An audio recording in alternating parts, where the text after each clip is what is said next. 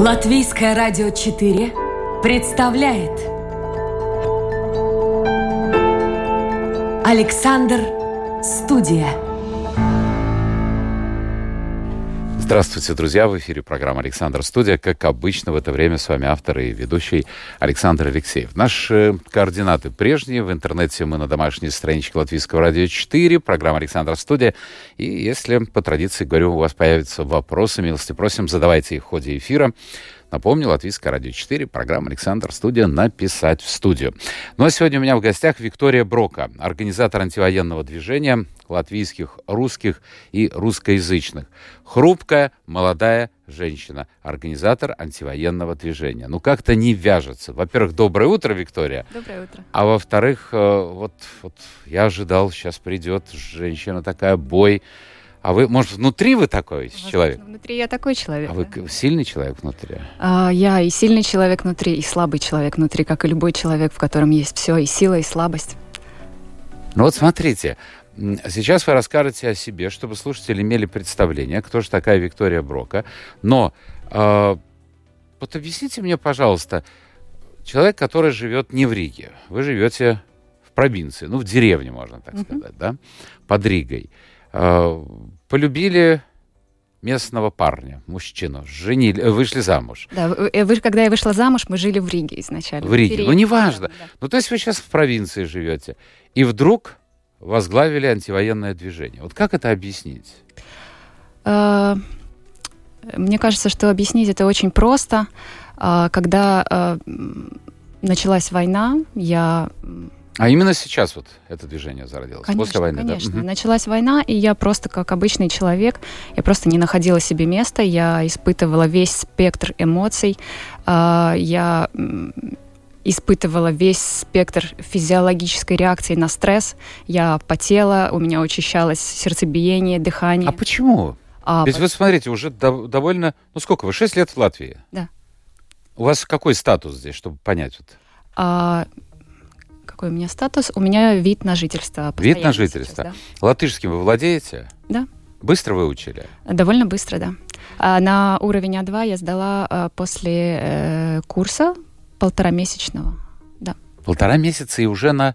На А2. Ну, А2 это ну, очень хорошо. Очень а муж ваш кто по национальности? Латыш. Ага. Да, но мне, конечно же, легче, легче. потому что я Семье могу говорите. слушать, да, я могу говорить.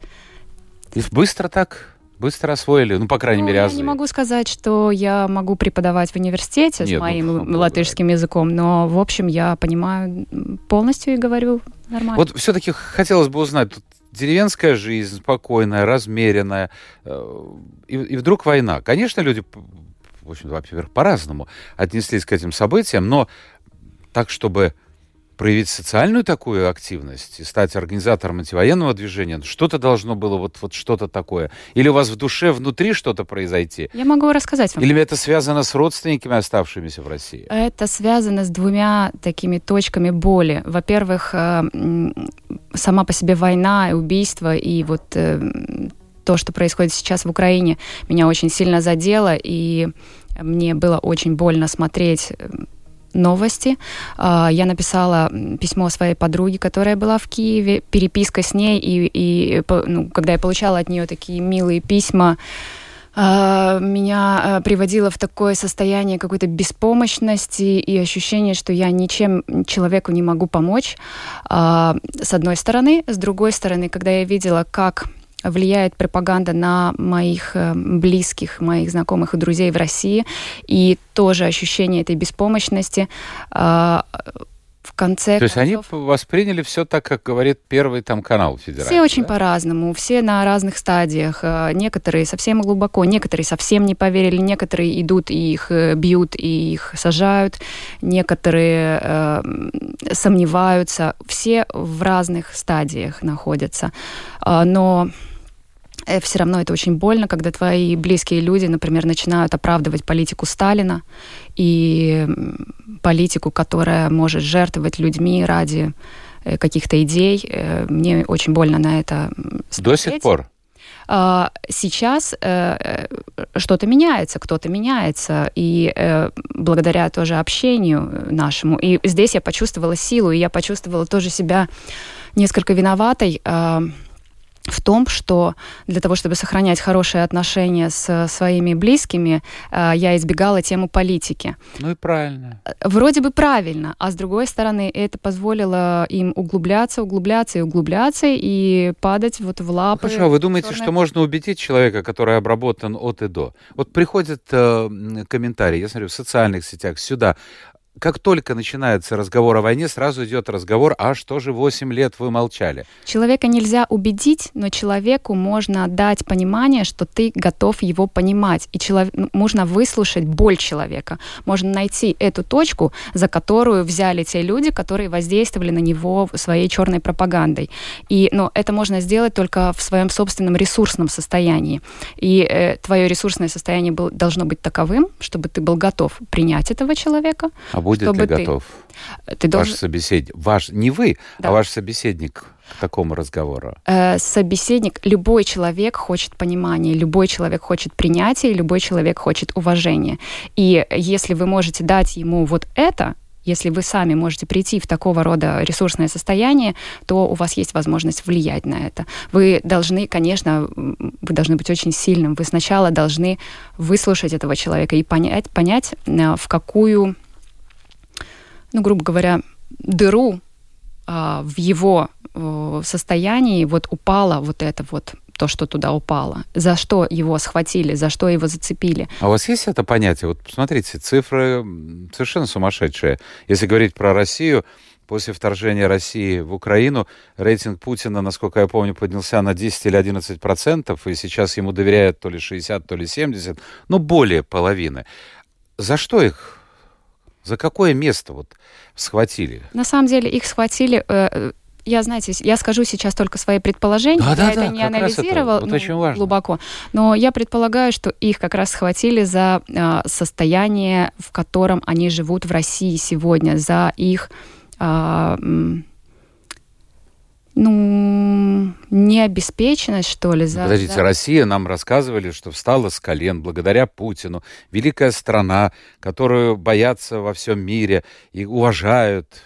Да, это было очень удивительно, когда на курсах латышского языка я только приехав э, в, в Латвию узнавала очень много интересных вещей о России, а вот из уст наших из уст э, наших людей, да. И я удивлялась и говорила, что вы простите, но я вот только что приехала, то, что вы рассказываете про Россию, и то, что вы рассказываете про Латвию, а, мне кажется, что это вы услышали с российского телевизора. И вот это удивительно. Но это говорит, послушайте, Виктория, это говорит о качестве пропаганды, которая идет с той стороны пропаганда очень качественная, на нее потрачено, я думаю, очень много денег, и, но, но э, в этом можно разбираться. И очень важно, чтобы люди э, получали информацию, как в этом разобраться. И, возможно, вводить какое-то образование и в России, и в Латвии, чтобы люди э, замечали это. И вот, например, э, сейчас Александр Яковлев выпустил очень хорошее видео, в котором он рассказывает про четыре метода пропаганды. И, в принципе, можно они, он очень легко, очень хорошо о них говорит. Это принцип гнилой селедки, принцип большой лжи, абсолютной очевидности, неизвестного героя, и показывает примеры. И ты, вот, например, глядя за тем, как тебе подают информацию, ты очень хорошо можешь понять, что сейчас тебе подсовывают. Для этого нужно сделать какое-то телодвижение. Для этого нужно сделать телодвижение. Но люди, которые сейчас э, люди в России, к сожалению, насколько я понимаю, в Латвии, есть э, в разных стадиях. Есть люди, которые э, в серединке такой, которые сейчас в соцопросе в, сером, в серой зоне. Угу. Они, э, вот, допустим, в постах в соцсетях я их определяю по постированию цветочков, закатов и до выражений таких, что не хочу умножить энтропию. Вроде как вроде как я даже хотелось бы, хотела бы присоединиться. Я тоже не люблю множить энтропию и хаос, но э, у меня родилась такая мысль, что что есть энтропия. Энтропия — это нечто, что выводит систему из стабильного какого-то состояния, и хаос в том числе. И, возможно, э, вот этой небольшой энтропии этих людей, которые воздерживаются сейчас, не хватает для того, чтобы эту систему изменять, чтобы эту систему разрушать это один, одна категория людей, которые а, просто я не знаю даже на самом деле, какое у них мнение, но они это мнение придерживают, и они его боятся высказывать. И с этим ну, естественно, людьми... потому что, послушайте, такая жесткая... Кстати, вы не боитесь? Вы же гражданка России, вы не боитесь? Вот вы сказали «война». В России не принято говорить «война». Да. За это можно сесть. Ну, бояться можно разных вещей, и бояться можно бесконечно, но бояться... Мне кажется, что бояться пройти мимо скажем, ребенка, которого избивает хулиган, и остаться потом э, со своей совестью один на один, вот этот страх мне как-то э, больше понятен такой. Ну, вы смелая женщина, мы возвращаемся к началу разговора. Но все-таки э, вы сказали, что большая часть России, насколько я понял из ваших слов, живет далеко не так, как об этом говорят федеральные каналы. Но, ну, Но опять же, видите... а что дает война? Она, она приносит экономические проблемы для России, причем дикие совершенно, и, и, и приносит, извините, гробы. Не вот что ж тогда, что ж тогда, как сказать спасибо Путину за это? Я вот представлю, пытаюсь встать на сторону человека, какого-нибудь Васи Пупкина, живущего где-нибудь в Воронежской области, или я не знаю, ничего не имею в виду против Воронежской области, но в глубинке, не в Москве, не в Петербурге, не в Екатеринбурге. Как это война, и вдруг 10-11%? Э, я не великий никакой аналитик, но я могу вам сказать, что я заметила. А, мне кажется, что на протяжении какого-то времени, и мне почему-то, ну, я думаю, что как раз после 2014 года, допустим, э, с моими близкими и с моими знакомыми у меня начались конфликты, когда я стала замечать, что их подсаживают на, на оправдывание культа личности Сталина, допустим. И э, это, как ни странно, э, как ни странно, они нашли эту точку уязвимости в нынешнем состоянии России. И вот эти люди, когда я пыталась их понять, я пыталась понять, почему, скажите, почему вы оправдываете, они говорили о том, что они очень скучают по порядку, они очень хотят, чтобы кто-то навел порядок и э, справился, даже допустим, ценой репрессий, коррупцией. А, и как-то вот это то, что даже ценой репрессий до них никогда не доходило. Вот а, про, по, а, э, по этому поводу люди говорили, откуда ты знаешь? Людей тоже, э, что, ну, еще один такой трюк, мне кажется, что людей, э, вот все, кто говорили, они говорят, вот я не смотрю телевизор на самом деле. Я сам до всего дошел. У людей сложилась иллюзия, что они сами подбирают материалы, сами, сами выбирают информацию, mm-hmm. и они сами делают выводы. И вот это вот самая тяжелая вещь, что они вот, вот в таком состоянии находятся. У вас нет впечатления, вот я иногда так задумываюсь, что все это началось далеко не вчера и не позавчера, началось э, с таких безобидных, прекрасных, кстати, хорошо сделанных, качественно, всех этих старых песен о главном, Угу. Помните, да, серия? Великолепные песни, песни 30-х, 40-х годов. Совершенно вбивая в голову так вот подспудно человеку, который не жил в то время, как прекрасно жило село наше, какая любовь там процветала, какие заводы, все предприятия, Друзья. экономия. Вот так это мягко-мягко. И все то, что сделано было в конце 80-х, начале 90-х годов, вся та правда, которая вышла, и та литература, большая литература, э, которая появилась, и Солженицын, и Платонов, и так можно продолжать и продолжать, она была погребена под этими старыми песнями о главных, а потом, э, а, а потом, потом я начал думать, а почему так вдруг ни с того ни с сего стали проводить помпезные вот эти празднования 9 мая. Вот мой отец воевал, и э, отец моей жены воевал, а он попал еще и финскую войну, что он мне там рассказывал, это, это был отдельный разговор. Они никогда, вот они старались уйти от этой темы, потому что это, это страшно. А вот это постоянная пропаганда, мы дойдем там Берлин, до Берлина, если надо, повторим, ура, ура. Mm-hmm. То есть как-то вот, вот, мне кажется, это шаг за шагом создавало такой прям, я не знаю, военизированный, что ли, настрой, милитаристский настрой в обществе. Вот Александр Осмолов, э, психолог, он тоже записал очень хорошее интервью с Гордеевой. Он, а Катей, да? Катей, да, с Катей да? Гордеевой. Угу. И он э, сказал, что объединяться, э, ну, в обществе необходима идеология. И э, идеология безопасности о которой говорит сейчас российское государство, она всегда основана на страхе. И страх испытывают все, и больше всего испытывает страх э, царь горы.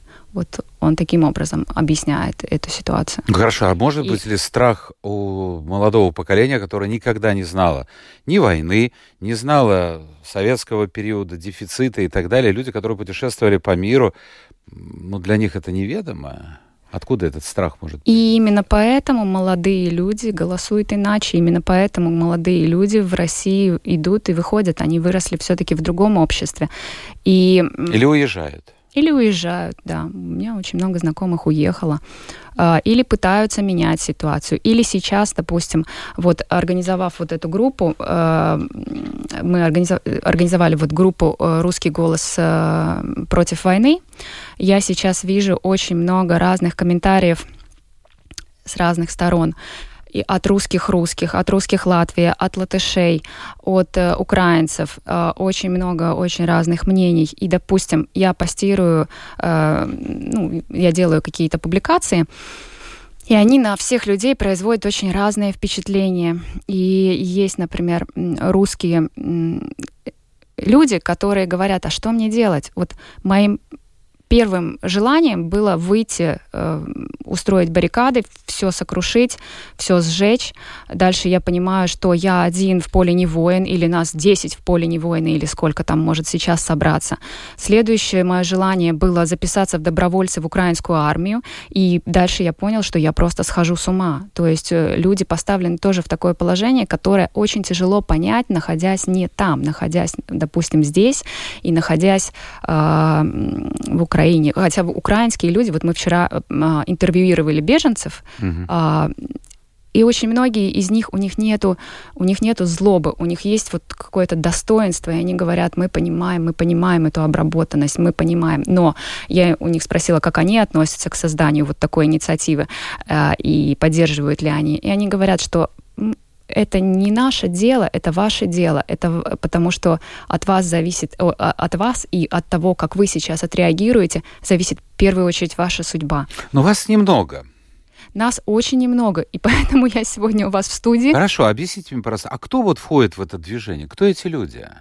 А, это движение организовала я вот спонтанно, просто поняв, что я хочу как-то действовать. Просто в интернете обратились? Просто в интернете записала видео, обратилась. Эм, это видео увидела моя подруга, которая одновременно является медиатором, Илза Дзеновска. Она э, из общества э, Baltic Peace Lab, и мы стали с ней сотрудничать. Она помогает мне в этом, э, нам, нам в этом. И нашлись другие мои друзья, которые поддержали эту инициативу а, и организовали группу.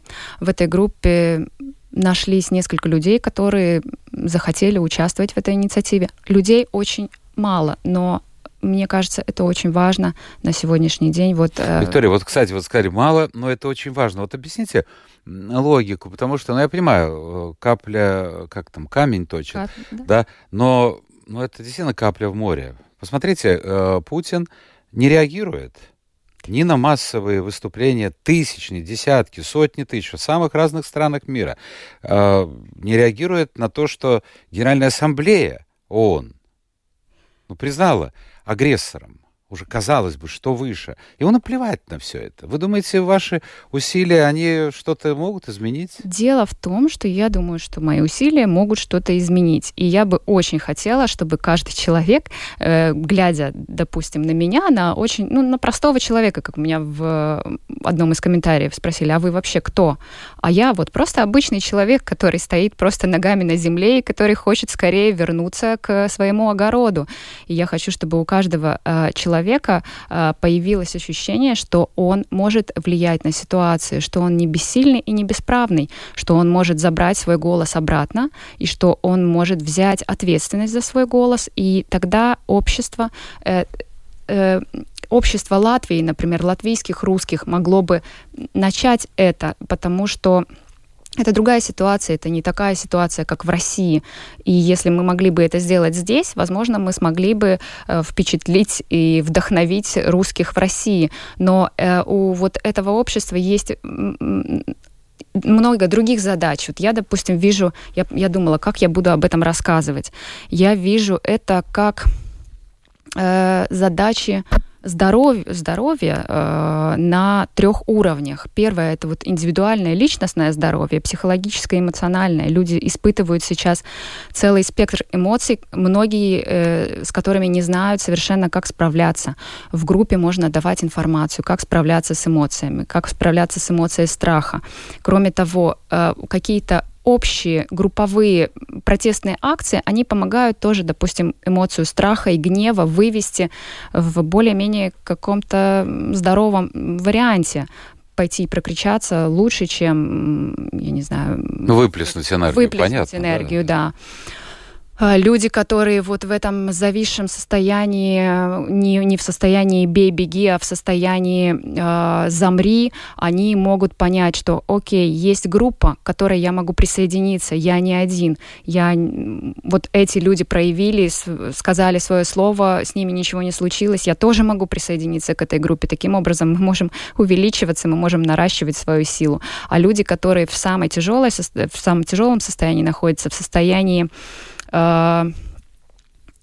сдавайся, э, это люди, которые, к сожалению, я думаю, уже с таким выученным э, синдромом беспомощности, и им просто нужна помощь, им нужно ну, видеть тоже другие примеры. То есть помаленьку, поведения. помаленьку что-то в их... Ну, опять-таки, вот как это, капли, да. вода, Ну, это вот точит. я хотела я, тоже... Я вам... понимаю, да. Да-да-да. И я хотела сказать, что есть вот этот первый уровень личностный, и дальше есть, ну, важ, важность этого, того, что я, актуальность того, что сейчас затеяно, я хочу пояснить. Вот этот первый личностный уровень, он очень важен.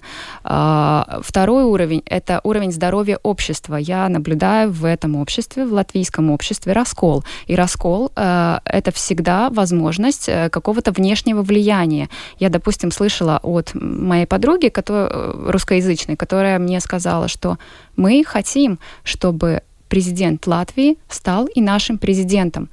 Видимо, чего-то не хватает, э, почему-то люди не чувствуют. Хотя, конечно, сегодня мне эта же подруга прислала, прислала письмо о том, что президент выступил и сказал, что мы едины с большой радостью. А, а, вот. вот, кстати, я вас перебью ну, к месту, потому что я смотрю, что пишут люди, это повторяется. Давайте все-таки вот выскажите свою точку зрения, потому что, ну, потому что это... У меня такое впечатление, что люди, я не хочу их обижать, но, во-первых, социологический опрос, который был проведен недавно, правда, он проходил через интернет, а это немножко выборка другая, но он показал, что около, кажется, не изменяет память, 20% людей, живущих в Латвии, русскоязычных, имеется в виду, mm-hmm. семей, поддерживает Путина. И вот прямо калька, я вот читаю, вот такое впечатление, что я слушаю какие-то российские новости. Несколько вопросов. Вот что вы отвечаете людям, вот вопрос вам, Татьяна, про 8 лет вот того, что происходило э, на Донбассе? А, я... Ваша точка зрения, вот выскажите. Пожалуйста. Я предлагаю людям, а, задающим вопрос про 8 лет, посмотреть фильм, который называется Winter on Fire. А, это Земля про... в огне. Это про э, зима, да, в огне. Это про да, зима. Майд... это про Майдан. Это про то, как э, украинские люди отстаивали свое право на свободу. Э, после этого фильма, мне кажется, э, мнение может меняться. Но э, первое, что вам нужно узнать, это почему, почему, ну, узнать, что так цепляет этих людей, которые говорят про 8 лет, какая у них, какая их личностная проблема. И... Но там идет разговор о том, что вот 8 лет бомбили-бомбили, а про это никто не говорил. А сейчас вот вдруг вспомнили. Мне кажется, надо задать один вопрос такой. А можно ли с помощью убийства предотвратить убийство? И глубоко об этом подумать. Возможно ли это? И если вас ведут в эту сторону и говорят, что сейчас мы убьем еще чуть-чуть, предотвращая какие-то внутренние убийства, мне кажется, что вас ведут не в верную сторону. Дальше нужно посмотреть, что черная пропаганда, она всегда действует через э, чувство ненависти. Если э, у вас есть чувство ненависти, вам нужно быть очень аккуратным, и вам нужно посмотреть и пройтись, допустим, по вот этим вот э, методом черной пропаганды, которую я уже перечислила э, в видео э, Александра Яковлева можно посмотреть. И посмотреть, где вам дали гнилую селедку, где вам дали большую ложь, где вам дали абсолютную очевидность. Не поленитесь, сделайте это для того, чтобы э, легче вам было разговаривать с вашими родственниками. И когда в следующий раз ваши родственники скажут, а вот это, вы, а вы уже разобрали и говорите, допустим, что, что есть гнилая селедка. Это когда м- пропаганда дает какую-то, ну, какую-то вот грязную в этом обществе совершенно не, неприемлемую характеристику человека, человеку. И э, цель э, этой пропаганды э, держать этого человека в, э, в поле информации широком постоянно рядом с этой идеей. Допустим, какая у нас самая грязная идея? Это фашизм или наркомания или еще какая-то. И Тем более это больные для русского человека тема. Вот я тоже хотел бы об этом сказать. Вот эти фразы нацизм, фашизм. Понимаете, когда я слышу это из уст тех, кто получает бешеные деньги, вроде этих Соловьевых и всех остальных, это понятно. Люди отрабатывают свои деньги, отрабатывают свои виллы, которые, к счастью, еще две виллы. Вы прочитали, да, нашли у Соловьева в Италии, ну, они все. Э, путь ему туда закрыты, и виллы уже не его. Но э, когда я это вижу и слышу из уст того же Лаврова или военных, mm-hmm. понимаете, я вот думаю, ведь у тебя же есть жена, у тебя же есть дети. Сегодня-завтра, послезавтра ты уйдешь из этой жизни, а что о тебе будут думать? Ведь это все останется, это все останется. Неужели они верят? А, и вот, кстати, вот тут же точно такие же фразы идут кальки. Антирусская пропаганда, э, прист, э, от, так, что-то, отрицание достижений Советского Союза. Понимаете, вот набор кальки идут одна к одному. Да, но Неужели нужно, люди ну, не думают? нужно призвать людей э, к диалогу конструктивному. А с кем? Не вот кто должен? Э, С кем? Вот вы, если у вас есть задача кого-то переубедить, а такая да у меня задача, нет такой задачи, да, я, я не верю в это. Да, я, я в это верю, и я хочу, чтобы люди, я не которые, которые в это верят, э, тоже вот э, имели в виду. Вот, допустим, что я делала в, в моем случае? Я, я говорила, давайте будем писать писать факты. Вот будем писать факты, и факты э, будем аргументировать, и будем рассматривать. Потому что очень часто вот вот эти кальки, они ничем не подкреплены для людей. Конечно и, нет. Да. Конечно нет. И когда ты призываешь человека к какой-то умственной деятельности и призываешь его к его собственной способности анализировать, во-первых, он немножко притормаживает. Во-вторых, он действительно начинает включать свой ум. И вы уже обратились к его уму. Но это опять-таки, Виктория, я с вами полностью оживили. согласен, но для этого человек должен хотеть это делать, понимаете? А проще всего использовать вот эти э, кальки. Вот человек пишет, понимаете, я не знаю, сколько Игорю лет. Он, кстати, наш постоянный слушатель, за что я его очень уважаю, но э, вот просто фрагмент. Отсутствие анализа сталинского, брежневского и горбачевского периода, отрицание достижений... Игорь, вот я не знаю, где вам еще этот анализ нужен, потому что столько книг издано. Я совершенно случайно на днях наткнулся в Ютубе на передачу, которая была снята, ну хорошо, если, ну, я думаю, лет 20 назад. Млечин, мне очень нравится Леонид Млечин, он рассказывал о начале Второй мировой войны, когда просто два страшных тирана, один в Германии, один в Советском Союзе, поделили, просто взяли и поделили э, Европу. Угу. Сначала немцы, э, нацисты вошли в Польшу, и Советский Союз через несколько дней в э, Польшу с другой стороны. И потом еще провели в Бресте. Э, это все шло. Я думал, боже мой, как изменилось российское общество. Ведь представить сегодня это, этот фильм Млечина невозможно. Игорь, ну посмотрите, ну почитайте литературу. Ну, ну сколько вот еще чего должно произойти, на ваш кажется, взгляд, если человек... нет анализа сталинского. Как нет? Ну вот проведите анализ самостоятельно. Да. Ну, выпишите Столько плюсы есть всего. и выпишите, пожалуйста, минусы. И дальше задайте, пожалуйста, вопрос э, себе самому о своих человеческих ценностях. Чего ради вы на этой земле живете и что для вас важно. И посмотрите, э, вы можете оправдать э, принесение в жертву человеческую жизнь чем? Если вы можете оправдать, то подумайте, как так случилось, что вы можете оправдать э, это. Но как? другая точка зрения. Федор пишет, некогда Немцов говорил о Путине, цитата, необремененный умом и талантами человек. Не, не думаю. Мне кажется, там очень хитрый ум.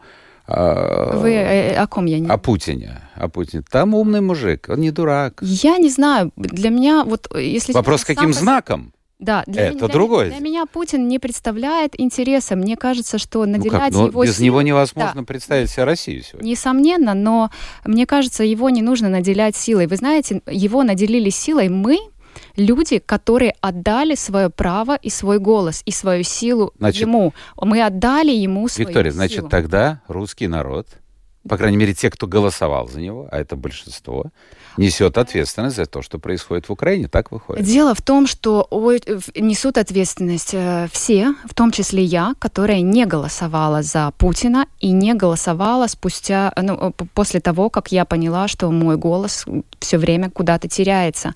И э, есть такая прослойка в русском обществе, которая просто решила, что ну зачем тратить свое время на то, на что ты и так не можешь повлиять. И мы все виноваты. То есть это пассивное отношение? Это такое пассивное. Ну вот дальше читаю вот цитату Немцова, если верить э, Федору. Путин самым... А, э, однако он про Путина, сумел выкопать бездонную яму для своей страны, а сам умудрился залезть в фантастическую петлю вместе с Ротенбергом. Не знаю, куда он залез. Чем вообще все это закончится? Слушайте, я понимаю, что это гадать на кофейной гуще, но тем не менее. Ну, вы знаете, мне сейчас вот э, хочется э, говорить даже не о, обществе в России, хотя, несомненно, и обществе в России, но мне хочется говорить об обществе в Латвии. Вы видите эти соцопросы, и мне кажется, что это по-настоящему вопрос государства государственной безопасности Конечно. объединить, э, как-то как подтянуть. А как объединить?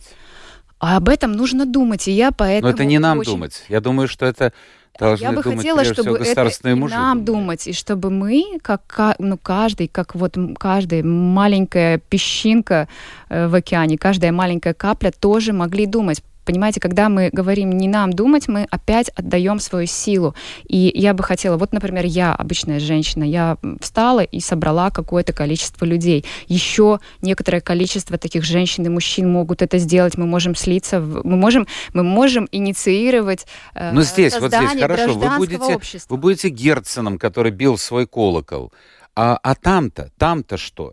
В России. А там люди сейчас, допустим, мне пишут, вы знаете, мы рады. Мы рады тому, что мы хотя бы сейчас видим. Для них это тоже важно, что русские люди в другом месте а, могут вставать. И для них э, это ну, демонстрация разницы. Посмотрите, другая совершенно, вот интересно. Опять-таки, очень хорошее сегодня послание. Пишет Андрес. Но он пишет на латышском языке, я сразу же буду переводить. Его э, родители его жены русские по национальности и смотрят э, только русские телевизионные, ну, пропаганда, наверное, все-таки смотрели. А, и мы находимся в своеобразном конфликте, когда уже не разговариваем на эти темы, к сожалению. Но если говорить, э, пишет Андрес, о восьми годах, э, возвращаясь к началу разговора, то хотелось бы спросить, а кому же принадлежит Донбасс? Это же Украина. А, если Россия вдруг бы отняла у Латвии Даугупилс, Э, мы что, не могли бы использовать для этого армию? Но ну, мне кажется, уже столько говорилось. Посмотрите Акунина, великолепное сейчас вот буквально на днях интервью было. Дудю, мне кажется, да? Да, да, Дудю. Э, ну, ну все уже, все точки над «и» расставлены. Там гражданская война 8 лет продолжалась. После вторжения э, бандформирований Гиркина, или как его, в, грузовики сели и из Крыма приехали туда, подняли Бучу, а, потом друг друга уничтожили, потому что огромные деньги шли, а тех, кто оставался, уничтожил Кремль, просто потому что они слишком много знали. Люди стали заложниками. Это гражданская война. А, так что я тут полностью согласен с Андресом. И... Не забывайте, это территория Украины. Ну да, и мне кажется, что нужно тоже рассматривать э, в, в таком аспекте, э, в аспекте нарушения границ любого, ну, нарушения границ государство ли, э, человека ли. Если кто-то нарушает твои границы, ты имеешь право их защитить. Ну, естественно. Ты должен это сделать. Все сильные мира сего, пишет Константин, свои вопросы решают силой, если другие методы исчерпаны. Мы можем только наблюдать, к сожалению. Вот а я так не думаю. Я думаю, что из-за того, что мы так считаем, что мы можем только наблюдать, все сильные мира сего собрали всю нашу силу, и сейчас э, с нашего согласия, нашим с вами голосом э, делают свои преступные приказы. 9 мая надо, чтобы молодые люди не забывали э, подвиги и победы своих праотцов, так как идет переписывание. Да никто с этим не спорит. Здесь вопрос-то в другом пока вот жили деды и отцы, э, люди, которые прошли войну, а это страшная вещь. Я недавно читал Селлинджер, он на Втором фронте участвовал, замечательный писатель. Извините за грубо, но я приведу, как он говорил. Он, он рассказывал, как они э, высадились на побережье, и началась борьба с нацистами. Э, молодой человек, который сам пошел в армию. Сколько мы там было? 20 чем-то. И он пишет, это, это страшно, вы знаете, это страшно. Он говорит, обосравшиеся, обоссавшиеся молодые парни от страха, бегущие по трупам, развороченные головы, вонь и смрад. Это не то, что показывают, извините, в официальных. Кстати, не только в российской, в американской тоже э, фильмах достаточно так это все красиво. Но надо людям показывать, что война это страшно. И для меня вот непонятно, что будет с людьми, чьи родственники чьи дети, жены погибают. Я имею в виду тех, кто в армии.